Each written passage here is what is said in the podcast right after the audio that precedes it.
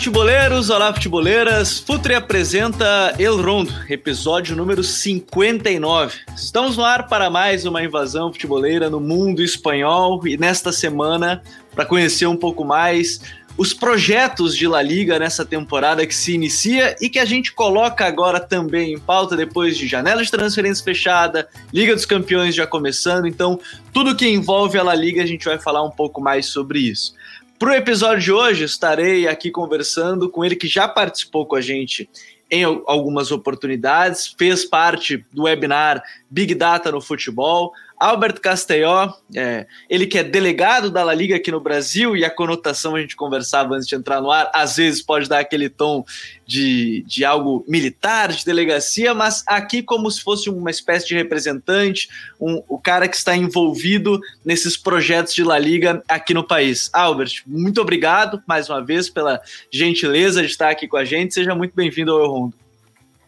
Muito obrigado, Gabriel. Um prazer enorme estar aqui de novo com, com o Futre no, no Rondo, trazendo novidades sobre o Campeonato Espanhol, da, da La Liga. E, e essa palavra delegado eu sempre brinco bastante, né? De quando até alguma vez que eu tenho mandado algum e-mail ou algum correio, enfim, para alguma empresa, para alguma entidade, às vezes eles têm que me responder muito rápido, porque eles pensam que realmente tem alguma função policial. Então eles falam: eita, peraí, vou responder logo. Então eu, eu, eu faço questão de não mudar o nome, de não tropicalizá-lo, justamente porque aí eu, eu ganho mais, mais atenção. Mas enfim, basicamente, enfim, cuidar de todos os diferentes projetos esportivos e negócios aí da, da La Liga aqui no país, é, juntamente com meu colega o Daniel, e, e aí, enfim. É, trabalhar, enfim, de diferentes áreas justamente para aproximar o, o nosso fado do nosso campeonato.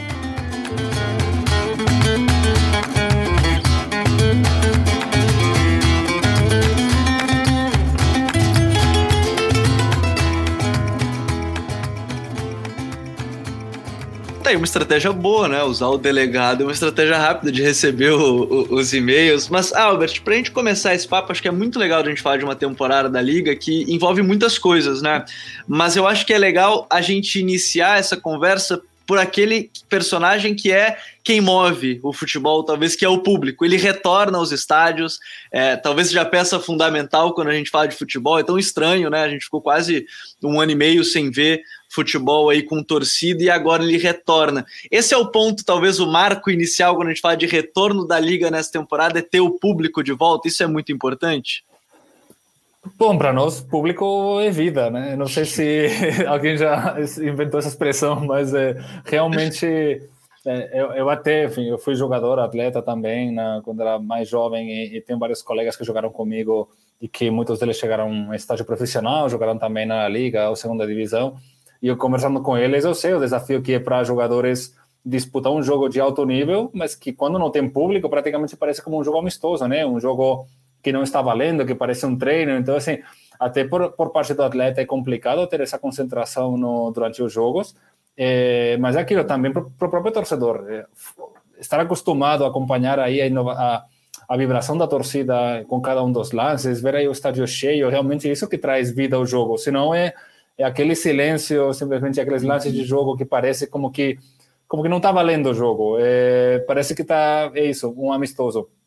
Isso para nós foi um elemento que que nós considerávamos super relevante na hora de poder captar a atenção do, do FA. Já introduzimos, quando começou a, a, a, pandemia, introduzimos toda aquela novidade tecnológica de colocar o som ambiente em parceria com a Electronic Arts, que, que faz o, o videogame, o FIFA. Então, todos aqueles que vocês acompanharam a La Liga, vocês puderam ver como os jogos tinham todos eh, uhum. torcida eh, virtual no, nas arquibancadas, criando um efeito como se estivesse mais cheio. Uh, som ambiente que reagia em função de cada um dos lances do jogo, com um som histórico daquela torcida naqueles mesmos lances. Tem um escanteio, tem um gol, tem uma falta, tem um cartão. Então a gente já colocava isso, mas a grande alegria é justamente que, que, que voltou o público ao estádio voltou ao som ambiente, voltou ao som real, voltou a voltou a vida ao futebol. Eu acho que que é a maior alegria. Uh, voltou com inicialmente com 40% de, de público, uhum. uh, já tem aumentado para 60%. Agora é mais uma questão de, de esperar as autoridades regionais de cada um dos estados eles irem aprovando a liberação progressiva, mas enfim, esperamos em breve que que todo o 100% do estádio possa estar cheio com em segurança. É, e é diferente já ver os estádios com, com torcida, é, e é algo que, enfim, é, bem como o Albert falou, o, o, torcedor é a vida também dos estádios. Não ouvir só o grito do jogador, apesar de ser muito legal ouvir os gritos dos treinadores, o que, que eles querem fazer, mas é legal também e bom ouvir o, o grito do torcedor. E aí a gente toca nesse ponto da liga, Albert, que costumamos falar aqui até no, no El de alguns episódios, que a liga talvez seja uma das que tem a transmissão mais interativa em si com o torcedor. Né? É a que te traz mais informações em vários momentos, desde é, a câmera 360, desde o sistema tático, muitas coisas que talvez em algum momento a gente consiga ver em outras ligas aos poucos, mas que na La Liga acho que está presente há bastante tempo. Como é que é esse trabalho, a preocupação de vocês para trazer o torcedor ainda mais para dentro dessa experiência de vivenciar o jogo, que eu acho que, além do torcedor que está no estádio, quem está em casa e não está obviamente próximo, ele ter essa vivência, experiência de estar dentro do, do campo, assim, não literalmente, mas muito próximo disso. É, para nós é importante é, entender que, que aquele formato tradicional de transmitir o jogo é, é apenas um formato e que no final das contas consumidores têm de vários perfis, não tem um único perfil de consumidor que só gosta desse tipo de transmissão, então por isso nós introduzimos ano após ano, já são várias temporadas que por meio da, da Media Pro, a nossa parceira que tem que temos introduzido tantas mudanças tecnológicas, não só de câmeras aéreas 360, como você falou, mas todas aquelas inserções digitais que aparecem na, na tela de disposição tática, de, de, de, profundidade, de amplitude, de posicionamento dos jogadores, de é, análise de uma repetição, por exemplo, de qual que foi o movimento daquele jogador antes de fazer o cruzamento e o gol, ou quando tem um pênalti, por exemplo, já aparece no mapa já aparece no gol, aquela inserção digital uhum. com os números do, de quantas vezes bateu o jogador naquele canto e foi gol, então já aparece em verde ou em vermelho. Uh, acho que esses são elementos muito importantes que, que de alguma forma aproxima muito aquele fã que é talvez um pouquinho mais de, gosta de dados, gosta daquela estatística, né? Acho que cada vez está tão mais à disposição toda essa questão de dados que, que para aqueles que que talvez somos mais jovens e que crescemos muito por jogando com, com videogames, que, que gera estatística, que gostamos de ir atrás dos números, de, gostamos também desse perfil de jornalista que nos traz dados e comparativos, de olha, a primeira vez um jogador de tantos anos que fez uhum. aquilo. Eu acho que a gente. O Mr. É Chip é que o diga, né, Albert? O Mr. Chip que o diga. é, antes era muito mais o, o tipo de narração e, e, e aquela paixão e, e a forma, e obviamente tudo isso é importante. Mas eu acho que trazer ainda mais dados para justamente é, que o FA tenha essa forma diferente de consumir o campeonato é, é super importante. E tanto e nessa importância que a gente vem evoluindo também com formatos diferentes de transmissão que já acontecem na Espanha, que é o La Liga Casters. Basicamente são, e já é essa a segunda temporada que a gente faz isso, que é, é youtubers ou influenciadores, muitos deles bastante famosos dentro do âmbito de, dos e-games, dos esportes, não necessariamente FIFA, mas também de outro tipo de games, que pela conexão que tem com o público mais jovem, eles têm é, participado de narrações de jogos, ou seja, você consegue mudar a, a, a saída de som da sua TV para colocar o som da, da narração de um desses uhum. youtubers ou influenciadores. É, com Twitch a gente também tem começado a fazer isso. E, e, enfim, acho que é um elemento que a gente vamos tentar é, repetir isso em vários países do mundo. Por agora, só países de fala hispana e, e inglês. Em português ainda ainda não. Esperamos em algum momento poder oferecer algum tipo de, de experiência nesse sentido, porque a gente entende que que é importante para conectar também com esse público mais jovem. E, enfim, e seguimos, né? Sempre com essas câmeras também cinematográficas na beira do campo, fan cam quando os jogadores fazem o gol. É, cada vez tem mais câmeras aéreas nos diferentes estádios. Então, para nós, a, a, qualidade da transmissão é, é um fato diferencial, né? Que, que é um pouco uma marca, né? Que, que diferencia quando está acompanhando vários eh, campeonatos de futebol europeu. Acho que quem, quem assiste à Liga sabe identificar quando tem um jogo da Liga, quando, quando não joga da Liga, justamente pela sua qualidade audiovisual. E, e quando a gente fala do, do seu trabalho aqui, Albert, a gente fala talvez de, de tentar atrair cada vez mais esse público brasileiro e que, na verdade, as pessoas têm cada vez mais acompanhado os campeonatos europeus, pelo menos essa é a impressão. Elas estão cada vez mais próximas dos times, né? talvez por N fatores, mas nem é esse o ponto que eu queria tocar, é mais esse ponto de como tem sido o público brasileiro em relação à Liga Espanhola, porque há muito tempo, Barcelona e Real Madrid talvez sejam das equipes mais populares aqui no país, né? Talvez agora a gente vá falar do PSG com o Neymar, o Messi juntos, mas Real Madrid e Barcelona sempre foram muito populares aqui no país, pelo menos nos últimos 10, 15 anos é bem provável.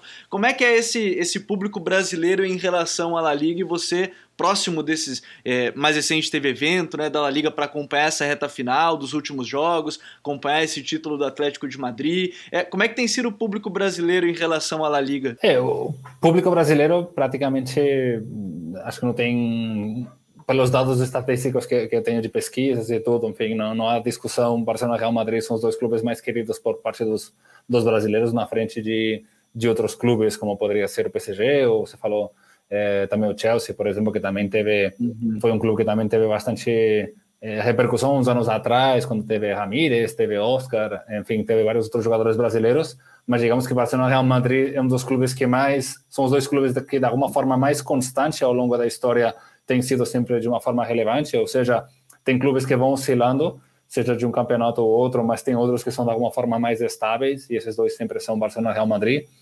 Eu tenho percebido um grande crescimento do, do Atlético de Madrid também, é, desde a chegada do, do Simeone pelas duas finais de Champions League, é, campeonatos também de uhum. Europa League, campeonato da La Liga, recentemente também. A chegada também de alguns brasileiros, é, Renan Lodi, Felipe, recentemente também o Matheus Cunha, é, digamos que, claro, o FA acompanha tanto grandes clubes como grandes jogadores. Então, quando eles acompanham grandes jogadores, claro, aí a gente não, não, não tem o que fazer quando ele muda, um, sai do nosso campeonato vai para outro. Mas, mas no final das contas, o que a gente faz é justamente trabalhar para que, independentemente de um jogador ou outro que possa entrar ou sair, que o campeonato seja é, fortalecido temporada após temporada. E isso, é, isso de alguma forma fica comprovado com, com as diferentes renovações de contratos de transmissão em todo o mundo, onde, por exemplo, não tem uma, nenhuma cláusula do tipo, ah, o valor que é pago para a liga cai caso tal jogador saia do campeonato. Sim. Não, isso não existe. E são contratos longos, não são contratos de um ano, renova, e no ano seguinte você não sabe por onde vai passar. Com, com a Liga, isso dificilmente acontece, justamente porque é uma competição que já tem sua tradição e que tem seu tem sido feito um grande investimento justamente nesse nesse aspecto de qualidade do produto, da força dos clubes, dos seus jogadores e da sua constância também quanto a campeonatos europeus que que sabem que a liga sempre vai estar aí, né? Talvez a para alguns seja uma surpresa, obviamente a temporada passada acho que tem, inclusive para todos foi uma surpresa a vitória também do do Villarreal sobre o Manchester United, mas enfim, temporada anterior foi o Sevilla contra sobre o Inter de Milão, então é aquilo talvez para alguns fãs não tenha, não sei, alguns clubes possam não ter aquele reconhecimento de marca de alguns grandes outros clubes europeus, mas assim, a gente sempre está aí. É, então, assim, não, não me preocupa tanto, talvez é mais um trabalho de continuar fortalecendo a marca desses clubes médios, né, como Villarreal, Sevilha e alguns outros clubes, mas assim, mas a gente tem tudo isso, a gente tem a, a força, não só econômica, mas também a força esportiva, e, e aquilo, continuar conectando o FA com, com esses clubes, além de Barcelona e Real Madrid, que eles, eh, acho que a gente não tem que fazer muito, porque eles sempre vão torcer por, por estilo de jogo tão vitorioso do, dos dois eh, times e por, enfim, claro, pelos seus próprios títulos e, e conexão de grandes brasileiros que estão aí no, nos clubes, e destacando Vinícius Júnior, que acho que está fazendo um grande início de temporada, é, uhum. Rodrigo também fez gol recentemente aí na, no primeiro jogo da, da Champions e acho que é positivo também para para nós que, que os brasileiros que estão no, na, na La Liga continuem se destacando. Só por essa frase há pouco, o Albert poderia participar claramente do Rondo, que a nossa grande rivalidade são com os outros podcasts aqui da casa, de futebol inglês, de futebol italiano. A gente comemorou pra caramba o título Vídeo Real, a gente teve que falar, né? A gente disse que poderia ganhar e tudo mais. E eu acho que isso é muito legal também da Liga, que fica aquela impressão, acho que o Albert tocou num ponto muito legal, fica aquela impressão que só existe Barcelona, Real Madrid e Atlético, mas é todo ano Sevilha levantando uma taça internacional praticamente, o Villarreal na temporada passada, equipes que são surpresa, entre aspas, para muita gente do lado de fora, mas quando a gente vê, de fato, há um nível competitivo muito grande. E essa é uma aposta da liga em si, Albert, é esse nível competitivo que em que pese todo mundo falar, ah, mas saiu o Sérgio Ramos do Real Madrid, saiu o Messi do Barcelona, o nível competitivo da liga ele segue muito alto. Talvez esse seja um grande atrativo de maneira geral, como a gente estava falando agora há pouco. Assim, temporada passada é, se vocês pegarem os dados, aqueles que gostam de dados, vocês vão ver que foi o campeonato mais é, equilibrado da história, provavelmente na La Liga. Até três rodadas antes do fim do campeonato, quatro times podiam ter sido campeões da, da La Liga. Até Sim. o último minuto tivemos aí os lances do Real Madrid virando o jogo contra o Villarreal e caso tivesse empatado o Valladolid contra o Atlético de Madrid, o Atlético não teria sido campeão. Então, eh, se acompanhar também quais eram os clubes que foram rebaixados, com quanto tempo de antecedência os clubes em outros campeonatos já foram rebaixados. No caso da Liga, teve que esperar até a última rodada para definir que times eram rebaixados. Então, se você pega o Sevilha, por exemplo, acho que a temporada passada foi a temporada na história do clube com maior número, maior pontuação da, na Liga Santander. Uhum. Ou seja, a Liga, a, o Sevilla fez um esforço incrível para conseguir esse tipo de, de, pontuação se comparado com outras temporadas. Ou seja, é, cada vez mais a competitividade na Liga é maior, né? Se comparado com o que podia acontecer em 2012, 2014. É claro que tem clubes muito grandes e você não vai conseguir quebrar uh, essa força que tem Barcelona e Real Madrid, mas a gente, eu acho que já qualquer torcedor que, que realmente acompanha o campeonato pode eh, dizer que o Atlético de Madrid já é uma clara terceira força. É, foi líder durante praticamente toda a temporada, é, é, um clube que sempre se, se mantém muito forte em competições europeias também. É, acho que talvez falta um pouquinho mais de regularidade em campeonatos mata-mata, como Copa del Rei na Espanha, mas é, Sevilla também está aí, aí. Acho que também é outro clube que se fortaleceu muito com grandes contratações, mas que que aquilo não o, o, fato de sair algum jogador que que está um pouco já quase que em frente de carreira, né? Você mencionou o caso do Ramos, Ramos já está com acho que 36 anos, se não me engano, uhum. é, Messi 34, uh, Cristiano Ronaldo quando saiu também estava com 33, se não me engano, mais ou menos. É, enfim, são, são jogadores que, claro, obviamente são jogadores muito mediáticos, que têm uma grande força, um grande impacto, porém são jogadores que fizeram sua grande este, carreira e seu melhor momento na, na, carreira de cada um deles foi justamente na La Liga, ou seja, para nós teria sido pior que, que o que eu sempre falo, né? Eu, eu não gostaria de ter sido outra liga, justamente no tempo no qual existiu Ramos, Messi e todos eles. Por quê? Porque o grande sucesso que eles fizeram foi justamente na La Liga com os clubes da La Liga. É, enfim, agora tudo bem, eles vão ter vão, vão ter a chance de poder aproveitá-los, porém durante um curto prazo, porque eles em breve já vão já vão se aposentar. Mas, enfim, acho que o desafio da Liga é justamente isso, se preparar para, como já aconteceu anteriormente, já tivemos antes Rivaldo, tivemos Ronaldo, tivemos Ronaldinho Gaúcho, tivemos Zidane, Beckham, tivemos outros grandes craques também, Mauro Silva, Bebeto, sempre tivemos grandes craques, Denilson, enfim, que passaram por muitos clubes e que uma hora eles têm que deixar o campeonato, seja porque aposentem ou porque, enfim, são as regras das transferências. Mas é, é isso, a, a Liga sempre se preparando, inclusive recentemente fechamos esse acordo com, com um fundo de investimento, o CVC Capital, que que justamente é uma, uma aposta de, de que a La Liga justamente traz essa estabilidade e essa força e esse trabalho bem feito para que eles apostem no crescimento continuado da, do campeonato. É, acho que esse é uma, um grande exemplo. Fala futeboleiros, tudo bem? Eu espero que vocês estejam gostando do episódio de hoje. Mas antes de seguirmos com esse bate-papo, eu quero fazer um convite para vocês. Se você quiser receber conteúdo exclusivo no site, ter acesso às matérias fechadas, vai lá na aba Club faça parte do Futuri Club por apenas 12 reais mensais ou até mesmo em planos semestrais com desconto ou até mesmo anuais. Você ainda vai ter direito a desconto nos cursos do Futuri. Então, fique ligado. Além disso, eu quero lembrar para vocês que esse episódio também tem o apoio do Futuri Pro, o departamento de análise e mercado do Futuri. Seu time gasta menos dinheiro e ganha mais jogos. Para mais informações, mande um e-mail para comercial@futre.com.br. E de uma certa forma, né, Albert, acho que também não sei se é um, um, ponto que vocês tocam muito. A gente fala, é claro, dos jogadores brasileiros, a gente fala aí do, dos, das grandes estrelas que ainda estão por aí, caso do Black, caso do Griezmann, é, caso do Soares, caso do Benzema, mas a gente fala também de uma liga que tem jovens que certamente aí vão fazer sucesso, né? Eu acho que também é um ponto que talvez a liga aposte muito nessa, nesses garotos que atraem outros garotos. Também você falou do público jovem ali, do, dos streamings. Hoje a gente vê lá na Espanha o, o Ibai sendo o cara que talvez mais atrai o público entrevistando o jogador, assim, quando a gente fala de, de liga, entrevistando a Agüero, entrevistando o Courtois, entrevistando esse pessoal. Mas esses jogadores jovens, assim, também são um ponto de, de destaque para mostrar, assim, ó, a gente também tem esses jovens que estão evoluindo aqui, vão crescer ainda mais aqui. A gente pode citar o Ansu Fati, que é o novo 10 do Barça. Você falou do Rodrigo, falou do Vini. É, esse é um ponto também legal de falar da liga, assim, esses jovens que servem também como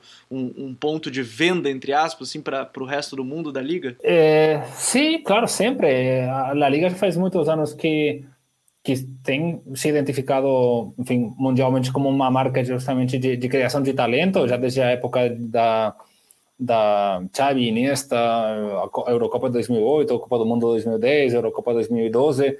É, desde que introduzimos o sistema de controle financeiro, os clubes têm se fortalecido economicamente muito e isso tem gerado grandes investimentos em, infraestrutura, já não só no próprio estádio, mas também em centros de treinamento para categorias de base. E se você pegar um último relatório que fez a o FIFACIS, acho que foi de maio desse mesmo uhum. ano, comparando quais são os clubes das cinco principais ligas que mais têm usado no time principal jogadores criados na base. É, a grande maioria desses clubes são clubes da, da La Liga, liderado pela Real Sociedad. O primeiro acho que era o Celta, né? O Celta a Real é, Sociedad. Exatamente, eu acho, não sei se era o Celta ou a Real Sociedad, um dos dois clubes, mas eles uhum. dois estão nessa lista, também o Villarreal, o Barcelona, o Atlético de Bilbao. Ou seja, uh, a gente pode ser grande no nível competitivo, também no nível econômico, mas também tem um grande investimento para a formação de talento que, mesmo feito em casa, tem, tem essa força para poder competir no, no, nível mundial, né? também em competições europeias. Então, uh, talvez em alguns rankings não apareçam tantos jogadores, podem aparecer rankings de jogadores de outros campeonatos que não sabemos se é mais uma questão de modinha ou não, mas enfim, é, é o fato de, de ter visto esses clubes com, com tão bom desempenho nas últimas temporadas é, e com uma grande porcentagem de atleta criado na base, acho que demonstra de alguma forma essa esse, esse trabalho bem feito nas categorias de base.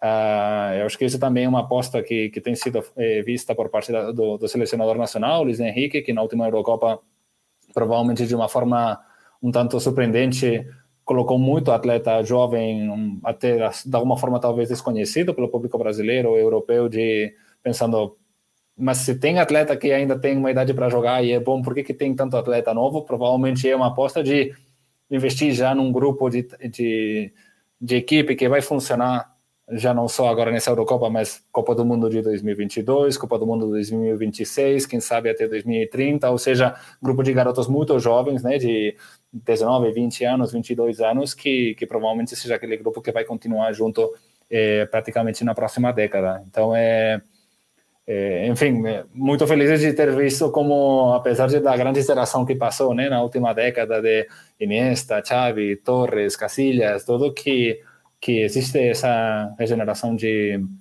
de, de gerações e que, enfim, esperamos que que dê os mesmos eh, resultados, os mesmos frutos que tivemos. É, a gente viu também o resultado na, na Olimpíada, né? Chegando à final, acabou perdendo para o Brasil, mas chegou na final aí da, da, da Olimpíada, dos Jogos Olímpicos. E, e tem algo também que eu acho que é legal da gente conversar. A gente está conversando com o Albert Castelló, que é um dos representantes da Liga, da La Liga aqui no, aqui no Brasil.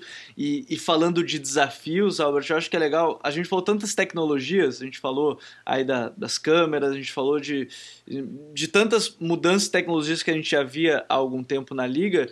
É, dá para dizer ou, ou, pelo menos tentar entender quais seriam os próximos desafios em termos tecnológicos, porque a gente já viu talvez quase tudo possível de, de tecnologias assim, ou não, porque talvez tenham novidades chegando em breve. Mas é, o que, que seria esse próximo desafio a termos de transmissão para o torcedor na, na, torcida, na transmissão que hoje em dia é cada vez mais interativa do cara tá no celular, ele tá olhando o jogo, aí ele tá olhando uma estatística no celular mesmo. É, existe algum nível a mais que a gente vai ter se surpreender nos próximos anos da liga é, e ver antes de todas as outras ligas em termos de transmissão, Albert, você imagina? Que vai ter ter, terá com certeza, porque é a nossa forma de, de trabalhar e, e, é um pouco o nosso marketing, né? Toda essa inovação é, na parte de transmissão, que é o produto final. Ah, agora, o que infelizmente não consigo te dizer, até porque tem muita coisa que eu só fico sabendo quando é lançada, né? Departamento uhum. isso audiovisual da Liga com Media Pro e que que trabalha nessa linha, mas é, mas enfim, com certeza haverá um formas de tem uma novidade que já lançamos para essa temporada é a, a câmera multitela, que, que o que permite é, uhum. é, da mesma forma que você pode estar trocando de canal e você coloca o jogador da liga que tem uma câmera única na, na, na, tela, o que a gente consegue colocar são quatro telas no mesmo, na mesma tela, com a, a tela principal de jogo, uma câmera que é a mesma câmera, porém ampliada, mais próxima da, de, do lance da, da jogada, uma câmera que fica dentro do gol e outra câmera que está enxergando o que está acontecendo no, nos bancos, né, onde ficam os técnicos.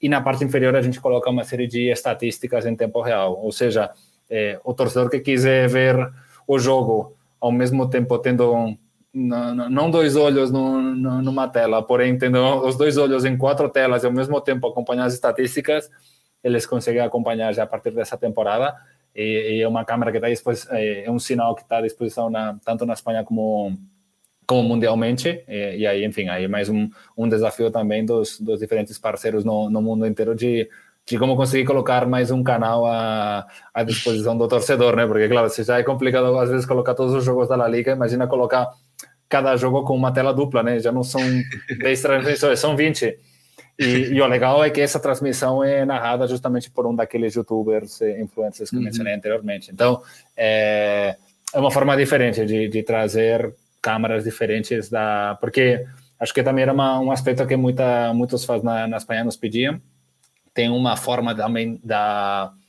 que talvez pode vir no, no futuro, que é nós temos uma série de câmeras colocadas em cada um dos estádios, como, como a La Liga, que uhum. cuida dessa parte de transmissão. Todas as câmeras são da La Liga e todos os estádios têm o mesmo padrão de, de geração de, do conteúdo. E isso nos permite poder captar dados em tempo real numa plataforma tecnológica que temos, que chama Media Coach, que gera uma série de dados de performance esportiva que são disponibilizados de forma eh, ao vivo para os dois clubes que estão disputando aquele jogo e depois do jogo, a gente disponibiliza todos os dados estatísticos desse jogo para todos os clubes da primeira e segunda divisão, para que eles possam, de uma forma democrática, ter acesso a esses dados e poder trabalhar com sua própria equipe de técnica, né? Então, esse tipo de câmera, que é muito mais panorâmica, é, já tem uma certa demanda de alguns profissionais e que eles querem ter esse sinal do jogo para eles.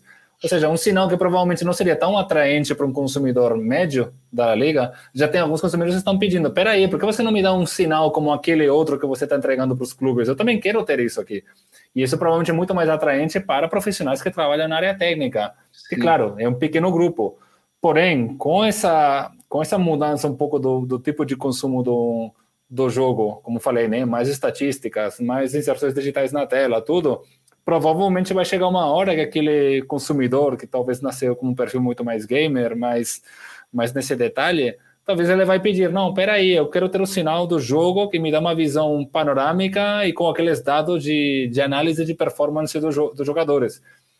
É, eu não estou dizendo que isso vai acontecer, mas muito provavelmente, talvez, cheguemos nisso a algum ponto, porque essa é um pouco a evolução que a gente está percebendo do, do tipo da transmissão e do que o fã está, está esperando. É, tomara, esse eu, eu costumo brincar, que eu gostaria muito de ver essa câmera também. Às vezes a gente está acompanhando outros jogos e quando abre a câmera eu falo assim, ó, oh, podia ter uma câmera fixa aí nesse lugar que já me serve para ver a, a, as partidas de, de futebol. Agora, Albert, deixa eu pegar o teu lado jogador, ex-jogador, cara que era goleiro, é isso, eu lembro de ter visto, acho que uma foto do Albert como era goleiro quando menor. É, o jogador Albert, ou o analista, ou, o, cara que está aqui hoje conversando com a gente no, no El Rondo, como é que ele vê a liga para essa temporada? Uma liga super competitiva, mas que tem muito. É, nos deixa ainda com o pé atrás. Será que a gente vai ver uma liga de até o finalzinho para ver quem vai ser o campeão nessa temporada também, Albert? É, eu, eu acho que essa temporada tem tudo para ser. É difícil que seja mais competitiva do que a temporada passada, mas eu acho que eu tenho certeza que que, que vai ser igual de competitiva que a temporada passada. Eu acho que o, o que a gente tem que ver um pouco qual vai ser o impacto que vai ter a torcida nos estádios, porque o fato de os clubes jogarem sem torcida gerava praticamente a, a perda daquele efeito torcida para aquele time local, ou seja, era provavelmente muito mais complicado para times visitantes terem eh, aí digamos que era mais fácil para um time visitante se sentir mais em casa jogando no estádio rival uhum. quando não tem torcida, porque aí você não está ouvindo o barulho da torcida local. Uh, porém, veremos, enfim, como nessa temporada, já com a volta do público, é, provavelmente também volte um pouco essas dinâmicas de, de, de, de, daquela forma de tentar virar o jogo até o último minuto, o apoio da torcida. Então, é, acho que é super importante essa, essa volta do público, mas a nível de clubes, acho que todos os clubes têm se reforçado muito bem. Claro que tem alguns clubes que estão passando por reestruturações dentro do elenco, como o caso do Barcelona, mas é, casos como o caso do Atlético de Madrid, como você mencionou anteriormente, né, com, com Griezmann, algum outro nome, como Matheus Cunha. A gente também acompanha o caso do, do Sevilla também, reforçado de forma muito interessante. Rafa Mir no ataque, o centroavante da seleção espanhola eh, nos Jogos Olímpicos, na final contra o Brasil a Lamela também chegou, enfim, o Villarreal também tem se reforçado bastante. Temos a chegada também do Thiago Galhardo, que por agora está tá começando no banco, porém esperamos que, que, que continue ganhando protagonismo no, no Salta de Vigo. E, aquilo, enfim, é, esperamos que, que seja tão competitiva quanto, quanto a temporada anterior, mas eu acredito que, que tem tudo para é, uma temporada que promete muito. A gente está gravando esse episódio, ainda são poucas rodadas, né? A primeira rodada ainda de, de Champions, início de, de campeonato espanhol. Mas acho que é legal da gente ter essa noção do que esperar aí para a liga nessa, nessa temporada e para a sequência. Por isso a gente conversa, convidou essa semana o Albert Castelló, que é representante da liga aqui no Brasil. E Albert, de novo, eu quero agradecer mais uma vez. Acho que é muito legal a gente entender todos esses nuances por fora de campo que trazem a gente tudo que a gente vê hoje em campo na liga, desde a transmissão até algumas outras coisas dentro de campo. Acho que é muito legal a gente entender todo esse contexto e por isso agradeço mais uma vez pela gentileza de estar aqui com a gente em mais episódio do El Rondo. Imagina, é um prazer estar aqui com você. Uh, sempre à disposição. Então, futeboleiros e futeboleiras, mais uma vez, muito obrigado para todos que nos acompanharam neste episódio do El Rondo. Espero que vocês tenham gostado. Se você gostou, comenta aqui, deixa nas sugestões o que vocês gostariam mais de ouvir sobre o mundo do futebol espanhol. Um grande abraço a todos e até a próxima. Tchau!